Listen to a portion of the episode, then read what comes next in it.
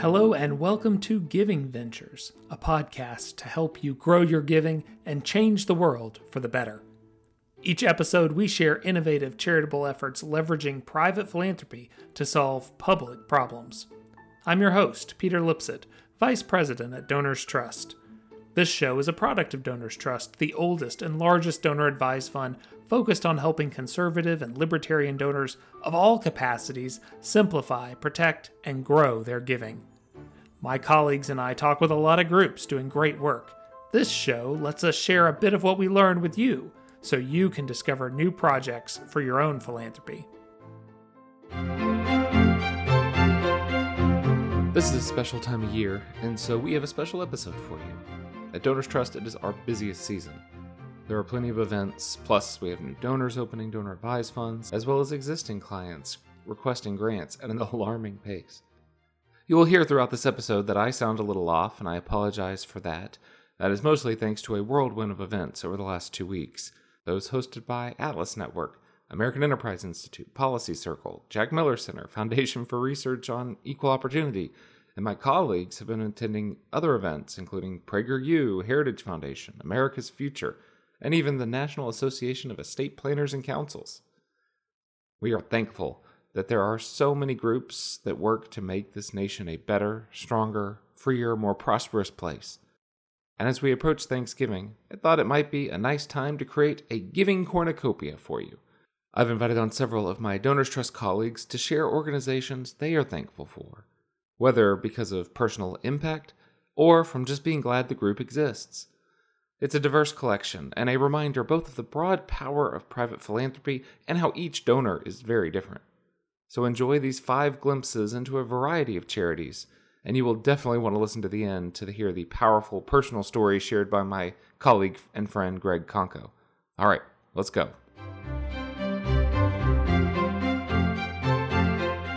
First guest today is one of our newest colleagues at Donors Trust, Lucas Dwelly. Lucas joined us from many years of running his own fundraising and nonprofit consulting firm and is one of our philanthropic advisors working specifically with the professional advisors out there, the CPAs and plan giving attorneys and uh, wealth advisors, etc., who are advising so many other people on how to, to do the best with their wealth. And so Lucas is getting to know them so that they can recommend folks to us and, and hopefully continue to grow the family of Liberty. Uh, Lucas, we're glad to have you here. Glad to have you as part of Donors Trust. Is there what's the group you're thankful for? Uh, good afternoon. Uh, I am thankful for uh, the National Review Institute. Uh, Peter, I just uh, completed the Burke to Buckley Fellowship Program at Chicago. And uh, as somebody who grew up admiring William F. Buckley, watching old Firing Line videos and reading National Review for, gosh, maybe a decade and a half now, to be a fellow in the program has just been really significant uh, for me in my learning, uh, reinforcing my core values, and also learning other perspectives from individuals that are in the movement.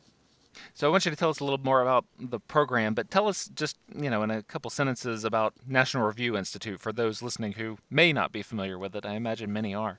The National Review Institute uh, started back in 1991 as a charitable arm of the National Review magazine. Uh, the mission is to preserve and promote uh, uh, Bill Buckley's legacy and advance the principles of free society through educational uh, programs and outreach. We have been together for the last eight weeks. The first was done via Zoom, and then we all started meeting in Chicago. Uh, group of individuals, no one knew each other, and uh, we all started learning from one another, their perspectives. So you know, when we think about what the what the institute's doing, it's really bringing together a broad range of ideas, of viewpoints, hashing them out, to understand how we can move forward together as not only as a society but as a movement and also learn from one another. I think it's it's an interesting time right now with all the discourse that you can bring a group of people that come from different environmental backgrounds, which I believe that the National Review Institute was looking to do when they founded, and then to really talk about current topics, but also to go back and look at the legacy of Burke and Buckley, apply their readings, their thought process to current issues and problems. And what does that let you do? I mean, coming out of the program, what do you feel you're you're positioned to do thanks to what the National Review Institute has built with this program? on a personal level to hear what other people are thinking, Peter, and then to go back and uh, challenge some of those ideas uh, after the class when we'd sit and we would retire to someplace and, and uh, talk about things. And uh, not everybody stayed, but those who did, it became really the the after discussion of the program was really the most beneficial piece of it, especially coming off elections. Uh, that we had last week. Uh, a lot of people were passionate about certain candidates, what happened. Uh, and then to think to ourselves, if Bill Buckley was alive, what would he think during this time period? How would he address some of the issues that we're dealing from a from a movement to a party to just the overall country's direction? Uh, for me, it, it, created the the vehicle to really think about um, where I want to not only take myself, but to lead my children, uh, how I want to give back to my community. So overall, I, I, think that it's a very unique program in the sense that, uh, not to be redundant here, but you really are bringing together a group of people with different backgrounds. There's attorneys, there's a, a, a PhD, uh, an individual who's a PhD uh, who has three kids, and that's her pride and joy. That's what she does every day. And then this was an outlet for her. You have me that was that was flying in for this specifically because it would help me understand better uh, how the legacy of the movement and to apply it to what we do now at Donors Trust. Hmm. Now, they do this program a few times a year, if I'm not mistaken. Uh, so, folks who might be interested in it from a participatory standpoint haven't missed out. It's something they repeat. Is that right? Yes. Right now, they have a class going in Dallas. They uh, have one, I believe, in uh, Philadelphia, Miami. So it'd be the five that they have right now. And they also have an online program uh, where they're bringing in cohorts across the nation, which there is no geographic limit on the online piece. So people might be interested in participating as you did as an actual fellow. Some people may just think, hey, this is a great idea, uh, and I want to put some money behind it. What kind of donor do you think would really enjoy connecting with NRI, either because of the Buckley Fellows Program or just kind of in big, big picture? When you look back and you think about the conservative movement over the last, say, 50 years, there's been uh, Ronald Reagan, Morton Blackwell, uh, Bill Buckley, Joseph Morris, uh, other people that have been in the trenches ensuring that we have a, that we push forward free society, free marketplace, and I think people that recognize that, uh, that want to help create the next generation of thought leaders this program, what, one of the things I really like about the program, Peter, is the fact that they were not looking for people that were coming from a policy standpoint or from Capitol Hill. They were looking for mid-level practitioners that wanted to go and learn and expand, and almost like uh, a pay-it-forward type of project. You know, I go in and I, I complete the program, then I'm an evangelist outside talking to everybody about what I learned and what I went through. I think that's uh, it becomes a force multiplier.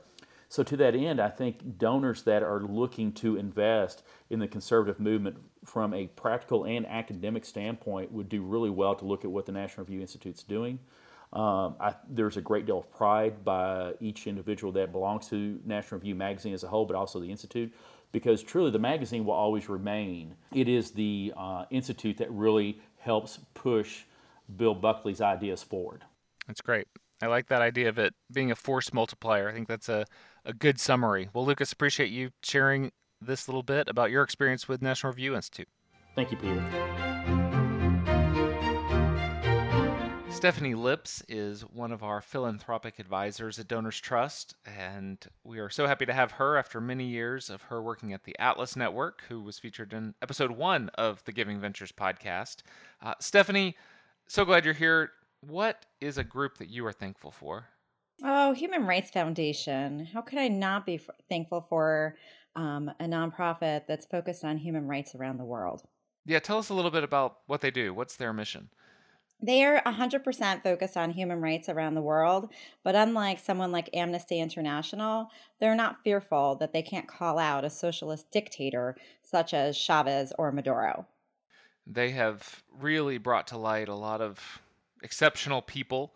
Um, do you want to highlight any of those? They actually do a lot of amazing work with freedom champions around the world. Uh, many of us know a chess champion who is also their chairman, Gary Kasparov. But a good personal friend of mine um, that made a name for herself at Human Rights Foundation is Yeonmi Park, the North Korean refugee. She escaped North Korea, and shortly after she came out of hiding in China, um, read many books on liberty. She's read Hayek, she's read Adam Smith, she's read Tom Palmer, David Boaz's libertarianism, and she just inspires me. She gets up on that stage, and I think of the life I provide for my children and the life that Yeonmi grew up in. You know, lucky if she could have an apple every five years. Um, and I think of how she's out there speaking out against um, Maduro, and she's speaking out against the Iranian uh, regime and speaking out against Cuba and Af- uh, the Taliban in Afghanistan. And what would we do without someone like that at the Human Rights Foundation to bring to light atrocities? They're human rights violations in the with the Uyghurs in China who are in modern day slavery, um, to people that don't even have food to eat or are put in concentration camps in North Korea. The Human Rights Foundation brings to light these these atrocities throughout the world. And it's probably no greater stage where they do this and where they highlight this than their big event every year that they do generally in Oslo. It's moved around a little bit, but uh, marquee event in Oslo. You have attended that. What is that like? it's inspiring and heartbreaking at the same time. Um, it makes me appreciate all I have because you see people that are coming from dictatorships there in Africa you see people coming from Iran, Afghanistan, Saudi Arabia, China, North Korea, Venezuela, Cuba. When you go to the Oslo Freedom Forum, you can actually talk to someone like Simon Lee. Simon Lee is Jimmy Lai's most trusted advisor. Jimmy Lai um, founded Apple News in Hong Kong and was, is a very prominent man in the umbrella revolution. He stood out there, he spoke out to the Chinese.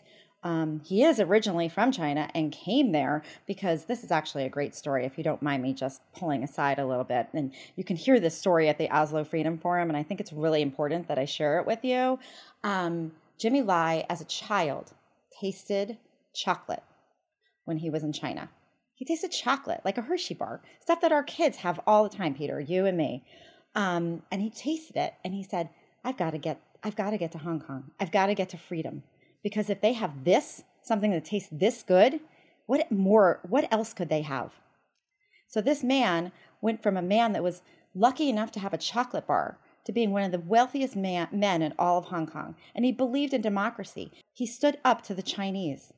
And then Simon Lee is at the Oslo Freedom Forum telling, telling Jimmy Lai's story. That's what you get at the Oslo Freedom Forum. Uh, our friends at the Acton Institute as a brief aside, also, as you know, Stephanie, have a great new documentary out telling Jimmy Lai's story. And, uh, you know, he's in jail now, and what's going to happen to him, we don't know. But it is a, such a powerful story, as you illustrate. What kind of donor do you think would be attracted to the work that Human Rights Foundation does? If you care about human rights and you don't want the government involved in human rights and them deciding what they think human rights uh, is, then I think you'd be interested in the Human Rights Foundation and maybe go to the Oslo Freedom Forum or maybe go to uh, one of their smaller events in New York if you don't want to, you know, spend uh, spend a week in Oslo, Norway. That's great. Well, what they do is so important. It's a good reminder that the freedom we fight for every day, eh, the way we fight for freedom every day, is very different than what people face all around the world and how how great it is that we have it here. So Stephanie, thank you so much. And happy Thanksgiving to all of those people around the world that cannot celebrate Thanksgiving. There are only two people at Donors Trust who have been here longer than I have, and one of them is Chris Renner, who's our controller and oversees our financial operations, make sure everything's above board and smooth. And uh, glad to have him here. Chris, Tell me about an organization you are thankful for. Sure. Uh, well, the organization I'm, I'm thankful for uh, today is a strong. It's called Strong Towns. It is a small nonprofit. Chuck Marohn is the guy who founded it and, and is pretty much the core of the organization. And they've got a lot of a lot of other folks who uh, you know work full time or part time, uh, depending on how much capacity they have uh, at uh, at any given moment. So Strong Towns is not an organization I know. So so tell us about it. So what is the goal? What's it doing?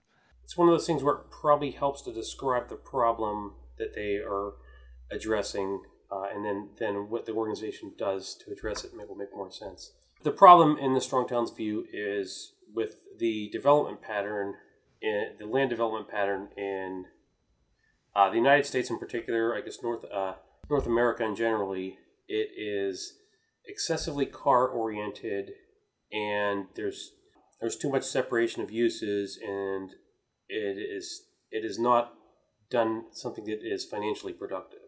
So if you look, for example, at the way development took place before the car, before the automobile was invented, it was all development was was very compact. Everything was people could walk within within a town, any urban area that existed. If you let's say you know, pre 1920 or pre 1900 is built in a compact pattern where businesses, residences, and, and, and anything else that is that is urban as opposed to you know you obviously had farmhouses and, and things like that that were that were existed separately at the time. But anything in an urban area, it's it's it's a very compact pattern. Uh, all the space is used to the maximum extent possible, and that's something that's really financially productive because you do have urban in urban areas. The, there are a lot of amenities, some of which require a lot of infrastructure, and you really need to have um, productive use of the land in order to support all of that. Um, what Strong Towns is concerned about is the post post World War II development pattern,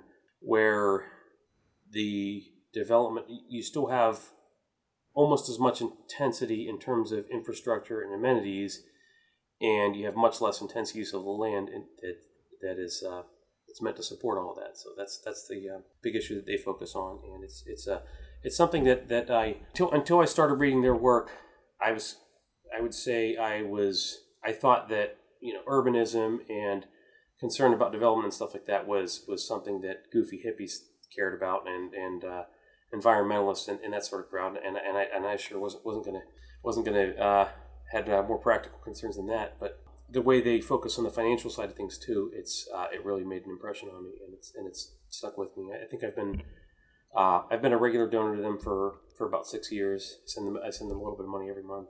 I've I don't think uh, I've been been to a couple other events. I don't think they. I think they have a national conference next year, which uh, which is going to be their first, and I'm not sure whether I'll make it to that or not. Yeah, these these challenges are a lot more complex than they seem at first blush, right? And uh, what is their solution? What is it that if they are successful, that they will do?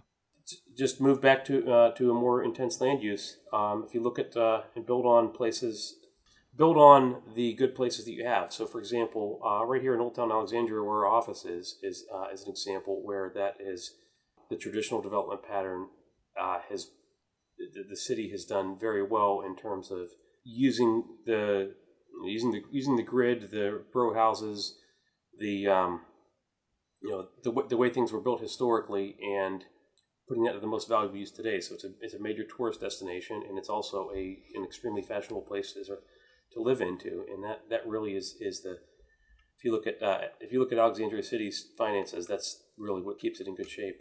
And to a lesser extent, you see that in in Fairfax, in this uh, in the city of Fairfax where we live, um, they have it's they haven't done quite as much as Alexandria has, but there's very much a core old town, and there's a lot financially there's a lot that can be done with that in order to make it a really great place that that generally that builds that builds a lot of wealth for the, for the people who live there. So you think the type of donor that would be attracted to something like this is somebody who interested in urbanism and design and uh, maybe even into the environmental kind of free market environmentalism arena?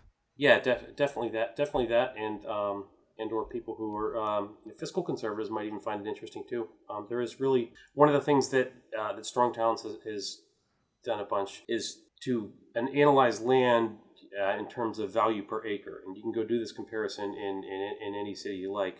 But invariably, you find that the historic downtowns have the most value per acre, and that's the best measure of, of what they're doing to support the to support a town as a whole. It's always good to hear about a new group. Uh, so, Chris, appreciate you telling us about Strong Towns. Thanks. You're welcome. Glad. Thanks for that. Thanks for the opportunity. Carolyn Bolton has been with our team at Donors Trust for almost a year and a half now, uh, having come from the world of communications and marketing and even journalism, and now does communications and marketing for us. And we're thrilled to have her as part of our team. So, Carolyn, tell me about a project or group you are thankful for. Thanks, Peter. Yeah, thanks for having me on. It's great. Great to be here. And yes, so I got my start in journalism, love um, Young America's Foundation and their National Journalism Project. It's how I got my start in the liberty movement. So I love them. Um, but the one that we're going to talk about today is American Compass. And I really love um, what they're doing and what they're all about. Well, tell me about American Compass. What is it? It's a newer group. Yeah, it's a newer group. They haven't been around that long. So they're my Amazon Smile beneficiary, which is a little ironic when it comes to American Compass because, you know, they're, they've been a little bit, bit critical of Amazon because they argue that it's not a sufficient replacement for all the manufacturing jobs that America has lost over the years. But I just love how honest they are about not necessarily rethinking kind of a free market purism, but realizing, hey, you know, we don't live in a free market and we haven't for a very long time, but they're real with people. They acknowledge, hey, like American families, individuals are, are struggling in some real ways. And what what are some common sense things we can do, kind of market based, that will help help families, you know, help marriage rates are plummeting, birth rates are plummeting. Um, the journal just had an expose on how it costs like $300,000 to raise a single kid. Um, higher ed aside, cost of higher education aside. Um, it's just it's it's really hard these days, and um, they acknowledge that, and they bring together policymakers um, or lawmakers, policy experts to talk about these things and come up with really great solutions. Yeah, so it seems that the the family side, uh, maybe even you know, if you will, the social issue side of what American Compass is doing is is the thing that you think that they're really moving the needle on. Is that right? Oh, absolutely. Yeah, you know, they kind of acknowledge, hey, you know, we can't drive up the cost of higher education. And then when, you know, people graduate college, hand them a sluggish economy and offshore jobs and, you know, struggle struggle to meet the milestones that our parents and grandparents um, met when they were our, you know, millennials age. So yeah, they're doing they're doing God's work. and yeah, Archbridge and Institute for Family Studies, I think, are all in the same vein, just in terms of trying to reverse just kind of warped, perverse incentive structures that we have in America. Yeah, FREOPP as well. A lot of these yeah. organizations are really realizing that one of the gaps in the conservative movement and the way that we've been talking about things is we it's not that we are ignoring the lower 50% uh, in terms of the wealth distribution, but we certainly don't talk about them necessarily as much or in a way that recognizes that some of those situations may be different than some others. And and I think you're right. American Compass and FREOPP and Archbridge and some of these others are really shining a light on the diversity of folks out there and how sometimes the government intrusion in the marketplace really disrupts what we like to believe is a free market. Yeah, totally. So what do you what kind of donor do you think would really be attracted to what American Compass is doing? I think, you know, people who grew up in a conservative or even libertarian home, um, maybe religious background, um, you know, they they they definitely sympathize more with conservatism and conservative values, but they realize, hey, there there's some things that are that need to change. um, you know, maybe they had children who suffered through the Great Recession and are getting pummeled again. You know, maybe they they're just tired of corporate buybacks and want to reinvest in the workforce um, and reinvest in people. Um, you know, people in lower income brackets report self-report being the loneliest of all Americans, and just helping that uh, income level just to succeed and thrive in the world today. Well, before we sign off, uh, uh, congratulations to you and a thank you to you, Carolyn. Those who listen to the podcast uh, may hopefully sometimes go over to the website and read through the show notes or see those. And Carolyn is responsible for that and making sure that those thoughtfully get put up every time. So we really appreciate your role in making this podcast successful. Awesome. It's been a pleasure. Thanks so much, Peter.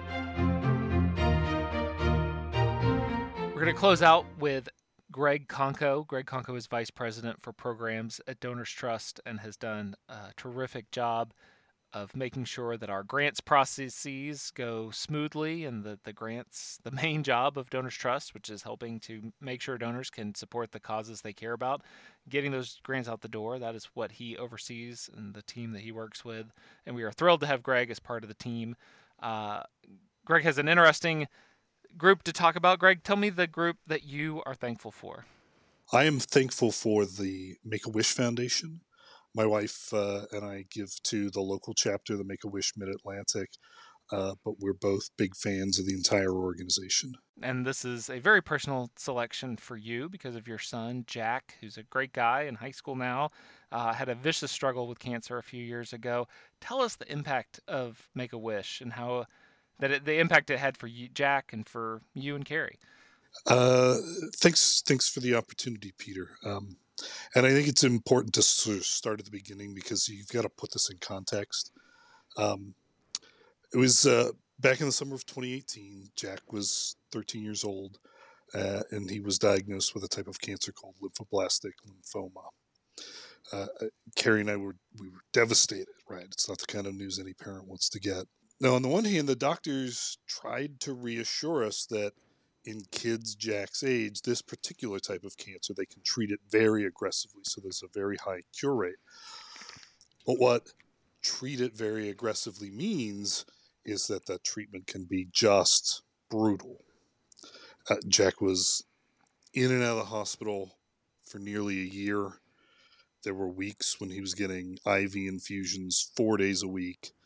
He was achy and nauseated, and sometimes he was in, in very serious pain. And now he got very good care, and he is now in complete remission. He's been off treatment for two years, almost it'll be two years next month. That's awesome. But but it was really it was really really tough on him. And one of the most important things that helped him get through the ordeal was the Make a Wish Foundation. You know, lots of people have heard, at least heard of the Make a Wish Foundation. They arrange for kids with critical illnesses to get to get a wish, right? That some experience or something as a way of lifting their spirits, giving them something to look forward to as they go through a, a pretty rough patch. So in in Jack's case, he loves cooking, and uh, he's been a huge fan of the celebrity chef Alton Brown since he was very young. I, you know, from from the crib, uh, his mother and I actually raised him on watching Alton Brown on television, and uh, for the better part of a year, laying in the hospital bed, that's what Jack did to entertain himself. He watched the Food Network on television, so it was an obvious wish for him. And the Make a Wish Foundation arranged for Jack and and of course Carrie and me too to um, go to Atlanta and have dinner with Alton Brown and his wife Elizabeth at one of their favorite restaurants, and the the whole experience was just amazing. It was a really just you know a dream come true for Jack. And here, this is the point that I really want to emphasize. Honestly, just as important as getting the wish itself was the months of sort of dreaming up the possibilities, right? Should he pick this or should he pick that? What about meeting players on the Pittsburgh Penguins, right? He's a big hockey fan. Or, you know, his, his oncologist said, you know, dream big. So there were ideas that we kicked around that were just completely implausible. My favorite was getting a couple of the Monty Python cast members together and reading through old skit scripts, right? But just the ability to imagine all of these wonderful experiences, even though, you know, we knew a lot of them were totally unrealistic. But just being able to to to spend time dreaming about this was a huge boon for Jack's spirits, right? When he settled on dinner with Alton Brown, Make a Wish people told him they were going to be able to do it. Uh, just the anticipation of it all made him, I mean, just giddy with excitement. And, you know, you really can't imagine how important it is to have moments like that, right? When you're you're afraid your child is right literally deathly ill. You're afraid he's not going to make it. Hours every day he's crying because he's in pain. Something like that where you can spend time and dream about possibilities and exciting things. It, it's huge. And I am not aware of that it's it's possible that other organizations exist, but I am not aware of another organization that does what the Make a Wish Foundation does, and it, that's why it, it's so important to to Carrie and me.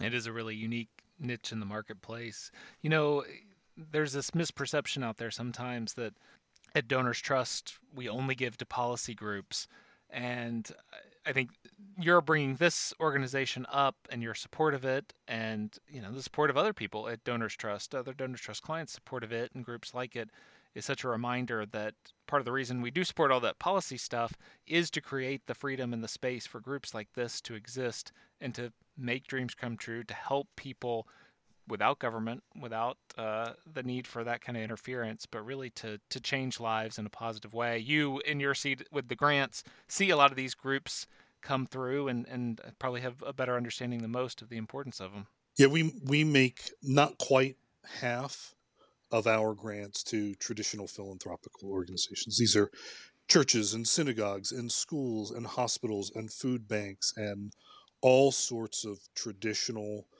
organizations most of which as you say right they are they are doing wonderful things not relying on uh, taxpayer money. They are relying on voluntary contributions. And in fact make a wish almost all of their money goes into the programming and goes into the granting the wishes for kids. Mm. and at the chapter level they are principally staffed by volunteers. Oh wow it, it you know it's it makes me uh, I, I come out of the policy world um, and i'm very happy that uh, a majority of our grants go to conservative, libertarian, free market public policy organizations, right? Because that's been my bread and butter for 25 years. But I'm also very, very pleased to to be able to give to organizations like this that do civil society work that is paid for by voluntary contributions. Now it's kind of goes without saying why somebody like you and Carrie might want to support Make a Wish. Uh, we hope there's not too many people listening who have had to deal with what you have had to deal with, what Jack has had to deal with. But what kind of donor do you think is out there who might enjoy supporting a group like Make a Wish? Well, certainly, I think anyone who is interested in in children's health issues or health issues more broadly, right? If you're the kind of person who gives to uh, medical research. Carrie and I, we give to cancer research or, organizations. You know, we support the Leukemia and Lymphoma Society, St. Jude's Children's Hospital. I think those organizations are indispensable. But um, given what the Make a Wish Foundation does and its special niche in taking care of kids and, and helping deal with their mental, emotional, spiritual well-being as well as their physical well-being. Um, you know, I I think it's a wonderful grantee. I encourage all our friends uh, to to give to the Make a Wish Foundation. And if if you're the kind of donor that likes to give to support improvements in health, especially children's healthcare issues, I would encourage you to make the Make a Wish Foundation a part of your your giving portfolio. Well, Greg, I appreciate you sharing the experience that you and Carrie went through, that, that Jack went through, the experience that you had with Make a Wish. I think it's uh, it's great to hear and it's encouraging to hear and a nice way to end this show. Thanks. Thank you, Peter. Well, with that unique lineup of organizations, there is no way to characterize the theme of this episode other than gratitude. Gratitude for the way organizations serve to strengthen us, those we love, and our communities. Gratitude for groups speaking uncomfortable truths and allowing the voiceless to shout for freedom. Gratitude, above all, for the power of philanthropy.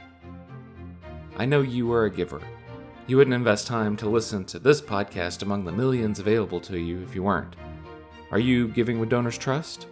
If not, and want a way to streamline your giving in a smart, principled, private way, well, let's talk. There is still time to open a fund before the tax year ends, though, frankly, no time is the wrong time, and we're standing by. We will release this episode just days before Thanksgiving in 2022. It is that most unique and special of American holidays. I hope it is a time of gladness and gratitude for you and for those you love. I am grateful that you take time to listen to Giving Ventures, and for some, and hopefully more of you, to be part of the Donors Trust family. So enjoy your turkey, pass the green beans, and we'll talk more soon.